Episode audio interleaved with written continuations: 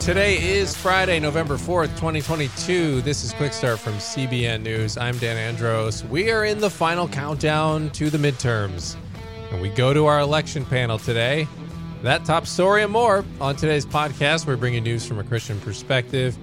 Joining me, as always, to get through it, Billy Hallowell from CBN's Faith Wire. How's it going, Billy? Happy Friday. I'm I'm like I'm looking forward to next week. Next week's going to be crazy. Oh my goodness, it's going to be fun. We've got live coverage happening. Um, the CBN News team doing a, a, main feed. We're also doing a digital team feed with Billy, myself, Trey, who's not here today. He'll be back uh, next week. But um, a lot going on on the network. You can check out those feeds on the CBN News channel and the CBN News YouTube channel, um, our social media pages, Facebook as well. Uh, it's going to be great coverage. We're going to be there all night, starting at 8 o'clock. Uh, it's going to be a lot of fun. We'd love to have you uh, with us. And on that note, on the main thing today, John Stolnis has a team of CBN reporters to discuss all things election on the main thing today. But first, we're going to try to get through that news in 90 seconds. David DePape, the man accused of violently attacking Paul Pelosi last week, apparently in the United States illegally, might face deportation. This is according to DHS. ICE lodged an immigration detainer on Canadian national David DePape with San Francisco County Jail on November 1st following his October 28th arrest. Benjamin Netanyahu has once again become prime minister of Israel in the country's fifth election in less than four years.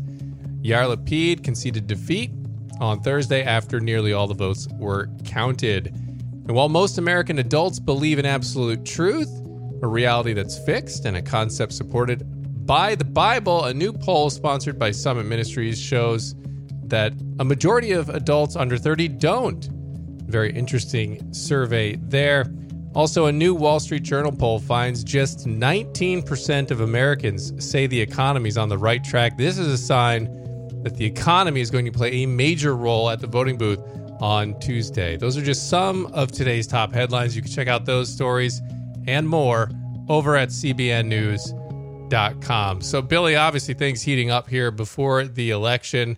Uh, there's a lot going on there in those news stories that we rounded up. Uh, this poll on the economy is very interesting to me. We've kind of hit it on this podcast, but you see the messaging coming from the parties, and the Democrats in particular have focused on things like January 6th, violence, abortion. But obviously, when you look at the numbers, the economy is primary on people's minds. Well, absolutely. And this is not a partisan statement, but I think that 19%, I'd love to talk with those people because to me, that just has to be party blindness, right? I yeah. mean, like you're just, you're so, oh, everything is so great. I mean, you don't have to be a Republican or a Democrat to look at what's going on and to say the economy is not on a good track. It's actually scary for families. They're unable to afford their electricity. There was a report um, out that there are people who are buying less food so they can keep the lights on. I mean, these are, these are very scary things. So, um, you know, we've got hope and we don't need to be terrified, but I think answering a poll honestly, I don't, I don't know how you'd end up with 19. Yeah. I mean, it does. I mean, unless things are going really well for you and you just have your head in the sand and you're la la la and it and not paying attention at all and it's not bothering you, so therefore you don't care. Maybe that's the only thing I can think of because every one yeah. of us go to the gas station, every one of us go to the grocery store. And we've talked about it on this podcast many times. You you just can't do that without noticing the massive increase that's happening right now. And um, and then you see yeah. the spin, like we mentioned earlier this week with the Biden administration, that tweet trying to take credit for the social security checks and then quickly getting called out for that being raised on the basis of in- inflation and nothing else, which is actually a big negative. So then, so so you have those two things happening, right? The economy's struggling, and then you see the administration either ignoring it or trying to spin it, and it just doesn't seem like that is going to play well uh, with voters. I mean, it, it typically doesn't. So yeah, yeah. It's like there's a car wreck and you're trying to get everybody else to look away from the car wreck and all these other things, right? right. Look over here. No, I want to I'm going to look at this big thing that's going on right in right. front of me and I think that's what's that's what's happening right now. Yeah. And also two people, I mean, I, the poll that I mentioned there from Summit Ministries with people talking about not believing in absolute truth anymore, less people uh, do. That's an an interesting one as well because um, I think that's leading to a lot of confusion today. And I think the people who have not fallen into that way of thinking are looking at it going, that's a problem. And so when one party or another is endorsing all of these things that can be perceived as not truth, i.e., men can't get pregnant saying that and getting in trouble for it, that sort of thing. You know, when when the truth is under attack and under assault, which it is now. I mean, I think that's hard to deny. That is another thing that could play at the polls. Oh, absolutely. I think people are retracting from that. We're seeing yeah. people react to that. Remember for years we would talk about, you know, everyone gets a trophy and there were all right. there was all this joking, you know, safe spaces and people were telling jokes about it and laughing about it. But I think we're actually seeing the fulfillment of that and that people are putting their emotions before the truth and they're claiming that those emotions, 310 million people in this country with 310 million different sets of emotions are all true, and that can't possibly be accurate. It can't all be true, right? Right. Um, so yeah, that that's having. I think people are retracting from that and realizing that it really is a problem. Yeah, absolutely. Well, again, make sure you're with us on Tuesday night.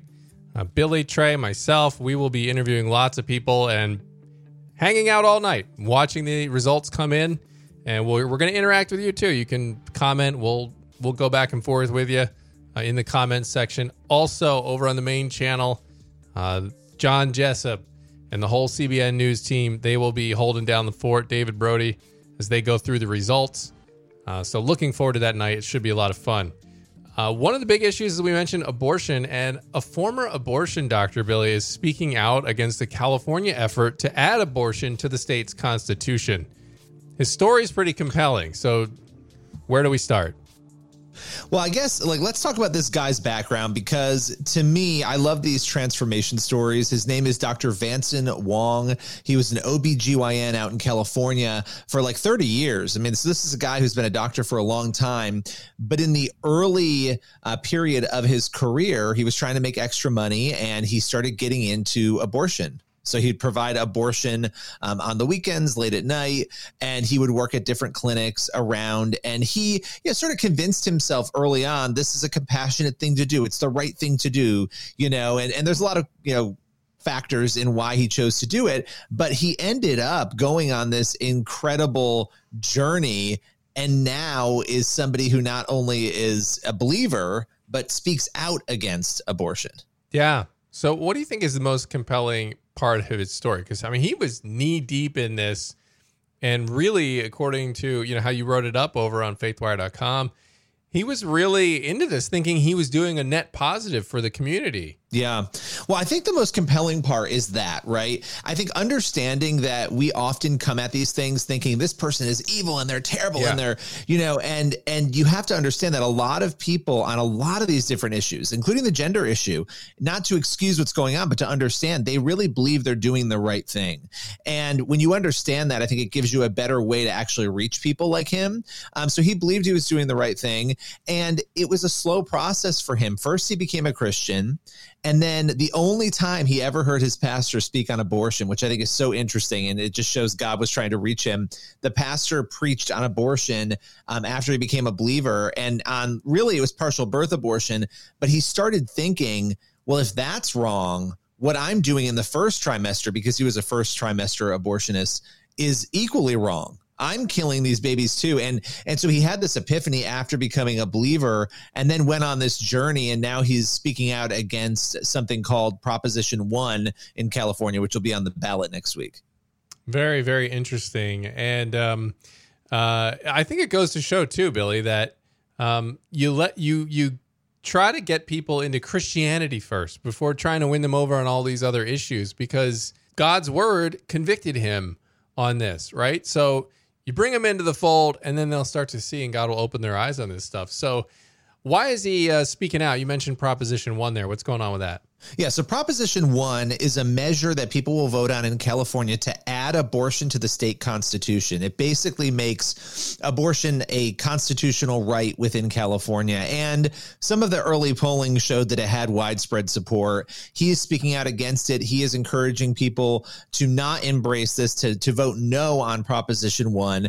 And the reason for that is that really the, the fear that a lot of people like Dr. Wong have is that once this is implemented, implemented, it does away with restrictions on gestational age, meaning that the current law actually restricts it once a baby, you know, could be could live on its own outside of the mother. There are restrictions that putting it in the Constitution would not keep those same restrictions allegedly. Mm. So there's a lot of concern about what this would mean in California. Yeah. Why do you think his position here, before we wrap this up, why do you think it uh, holds more weight maybe than most? I think when we look at these kinds of stories of somebody doing something like abortion, providing abortion, and now being on the other side of it, there's Abby Johnson, you know, there's other people like this who we've talked to.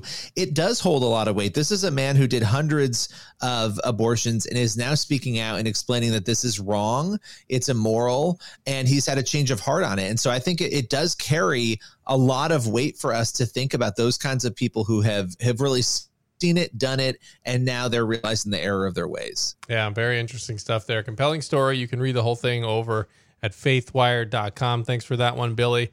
That leads us into our main thing, and elections are almost here. Where does everything stand? How are things shaping up? John Stolness spoke with CBN's John Jessup and Caitlin Burke as part of our election preview panel on today's main thing. So, John, uh, about a month ago, the speculation was that Democrats might be able to fend off this red wave that everybody's been talking about, that the Republicans were going to have, Republicans anticipating that. But the closer that we get to Election Day, the more it's starting to look like that red wave that the GOP was expecting is going to happen and that they're going to have a good night. So, especially as we look to the House races, what are we looking at right now? John, like you said, the political headwinds have just changed significantly from where we were a couple of months ago. The generic congressional ballot a few months ago showed that Democrats looked like they potentially could hang on to, to control of Congress. Now it's looking very different. And part of that has to do with what we're looking at with the concerns on voters' minds, which is the economy, which is inflation, and that's driving um, a lot of these competitive House races um, where you have Republican candidates, some who may be familiar, some who may be unfamiliar. They're looking more and more attractive to voters simply because of the mood of where the electorate is. They're upset because prices are higher. They're upset because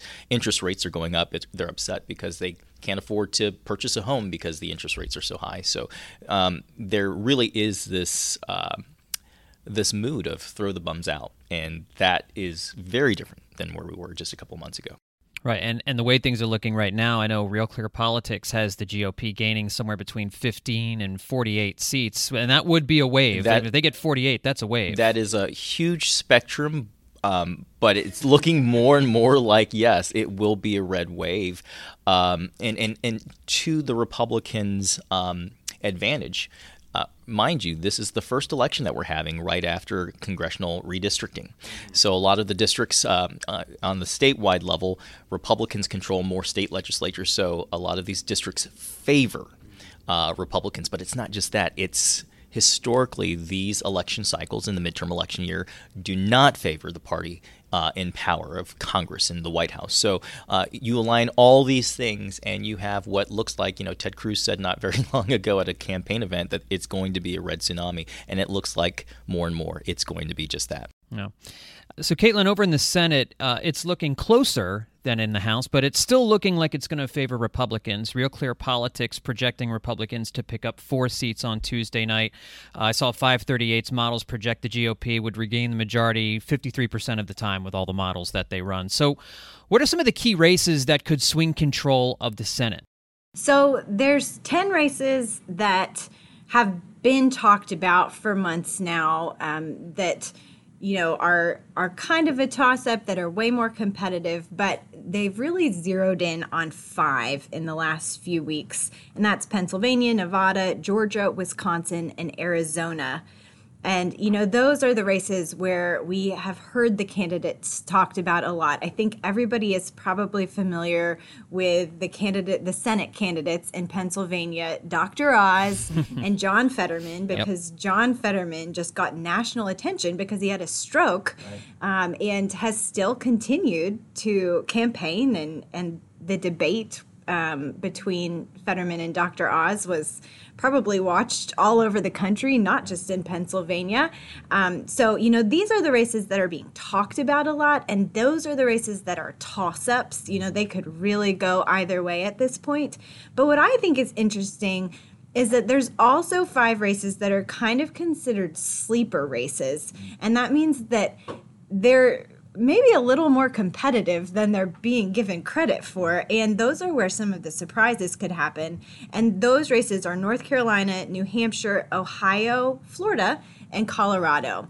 Um, and as I was looking into those, the one that stood out the most to me is maybe the one that's the longest shot for the Republican to um, beat out the incumbent uh, Democratic senator. But in Colorado, the Republican running there is very moderate.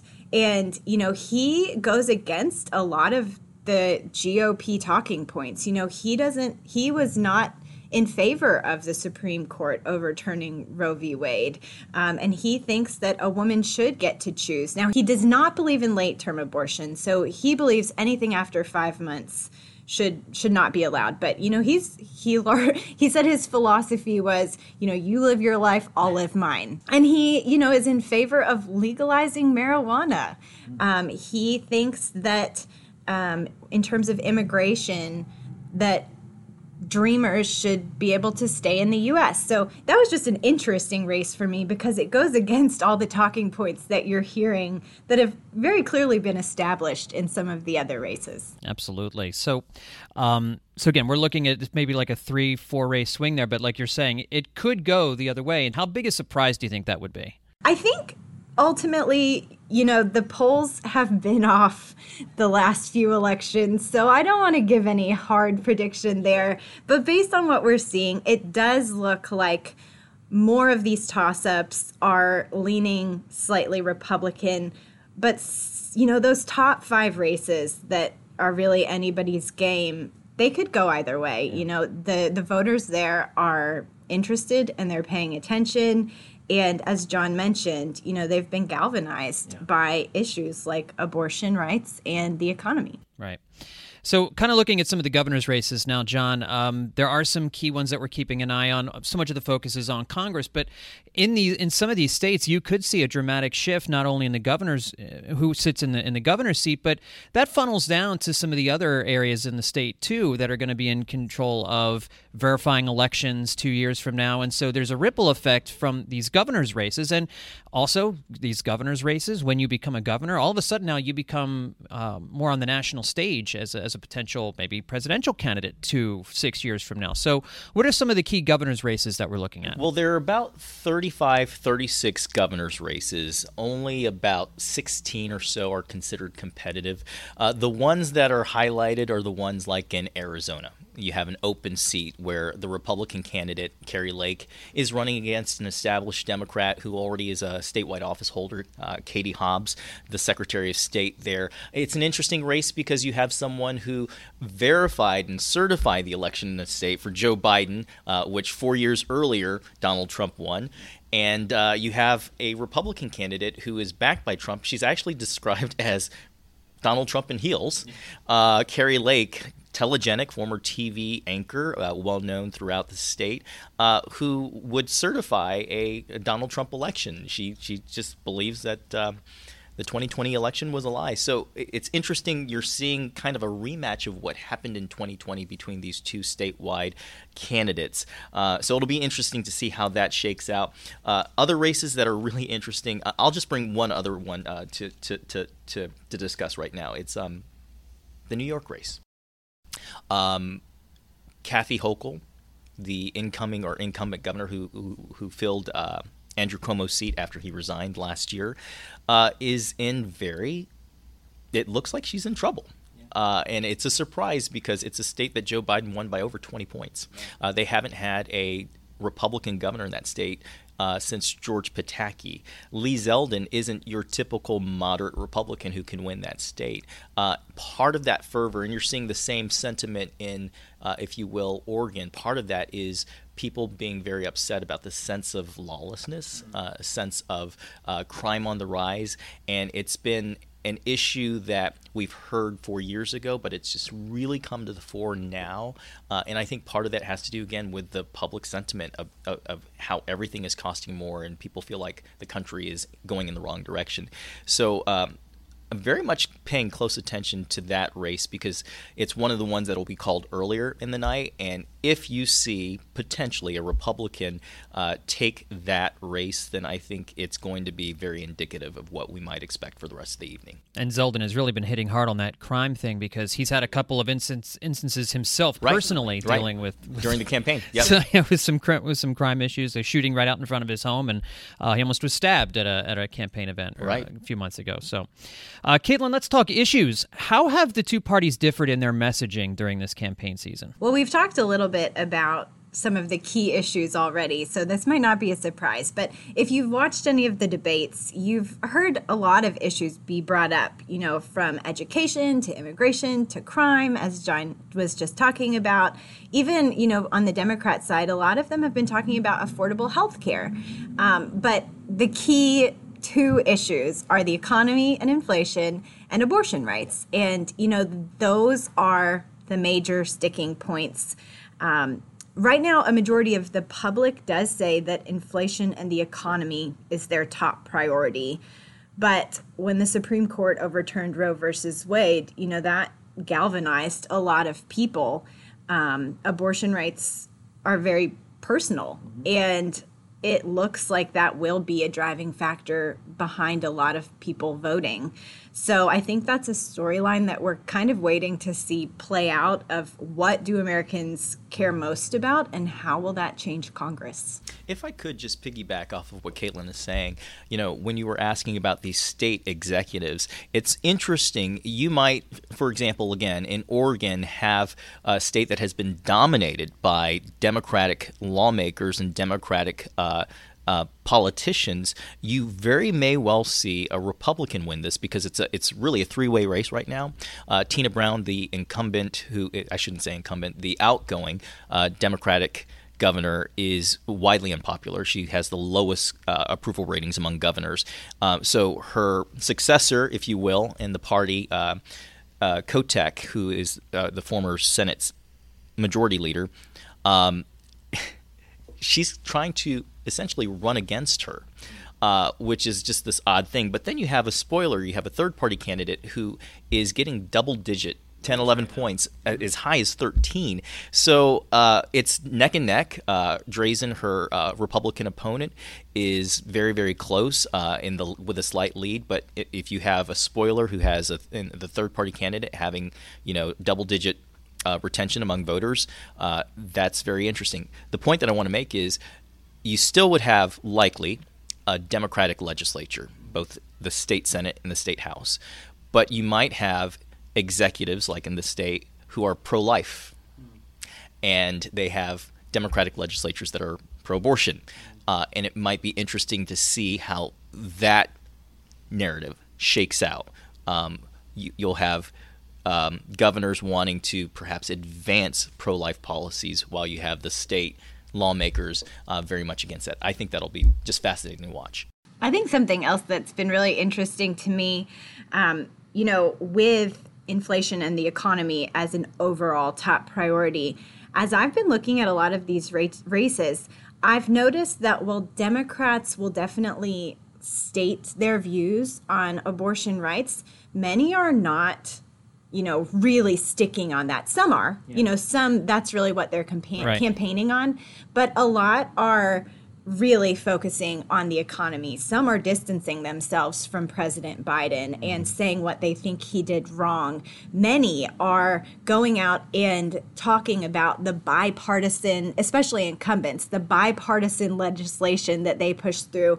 They're really trying to get um, the independent voters. They're trying to appeal to Republicans who don't like the Republican candidate that's running in their state.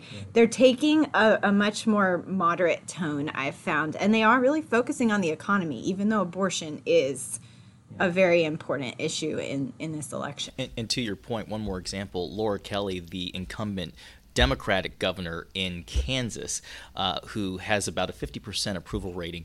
Uh, there was a measure, a Kansas Institute for Politics. They measured all of her campaign ads, and they said that never once has she mentioned the word abortion. Wow.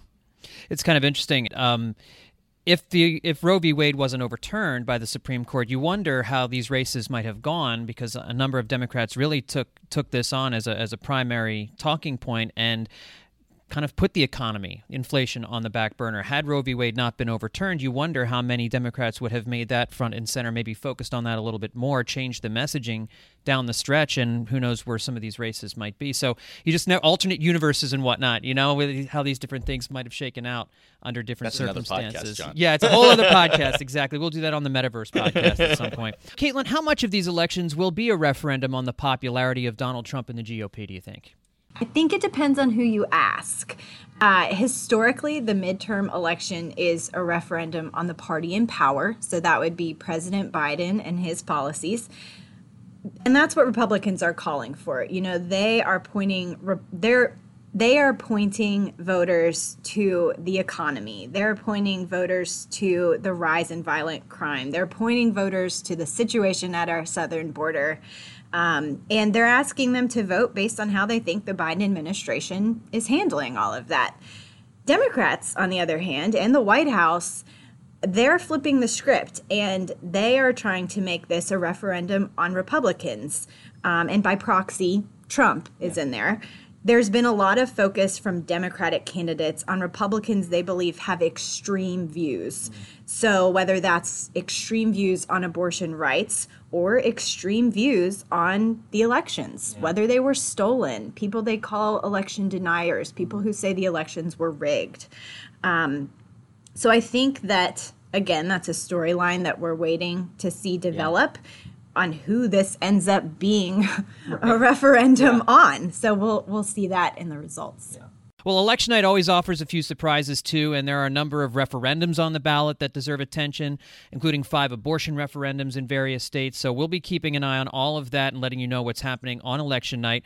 Our coverage begins at 8 p.m. Eastern Time next Tuesday night across all our platforms CBN News Channel, Facebook, YouTube. John and Caitlin will be anchoring our coverage along with our chief political analyst, David Brody, and our reporters in the field. We'll have Matt Galka in Pennsylvania, Abigail Robertson at the White House, and Tara Mergener on Capitol Hill. Hill, as well as Heather Sells and Brody Carter. Lots of guests and analysts. It's going to be a full night of coverage. So for all the details, head on over to our website, cbnnews.com. John, Caitlin, thank you for joining me. All right, John, thank you so much for that conversation as we get ready for the election again. Don't forget to head over to cbnnews.com. You can check out our full team coverage, both uh, Billy, Trey, myself over on uh, YouTube and also John Jessup and the entire CBN News team as uh, they hold down the fort over on the CBN News channel. So make sure you don't miss that. All right, wanted to take a quick look, Billy, before we go here. I was thinking of Daniel uh, 221. It says he changes the times and seasons. He removes kings and sets up kings. He gives wisdom to the wise and knowledge to those who have understanding. So I just think about this. I want to be reminded in the midst of election season that God is sovereign over all this, and no leader rises or falls outside of his hand. Yeah, and there are times that he allows certain things to happen. I know some people don't like that yeah. word theologically, but but he he allows certain th- he anything that happens, God yeah. is allowing it to happen, right? It doesn't mean he wants it to happen, but he's allowing it. And so, you know, we have to just rest in him. And I think when we find ourselves panicking over the kings and, and the presidents and you know our representatives, it's because we've taken away our trust in him and put it into people. Yeah, absolutely. So just a reminder there as we head into the weekend and we get ready for what will be undoubtedly busy week next week. Make sure make sure you get out to the polls and vote, right? At the very least. I mean, if we're going to sit here and we're going to complain about all the things going on, we may as well at least have taken part in it and did our part. Voted, get to the polls. So, Lord willing, that creek don't rise. We'll be back here with Monday with more. God bless. We'll see you then.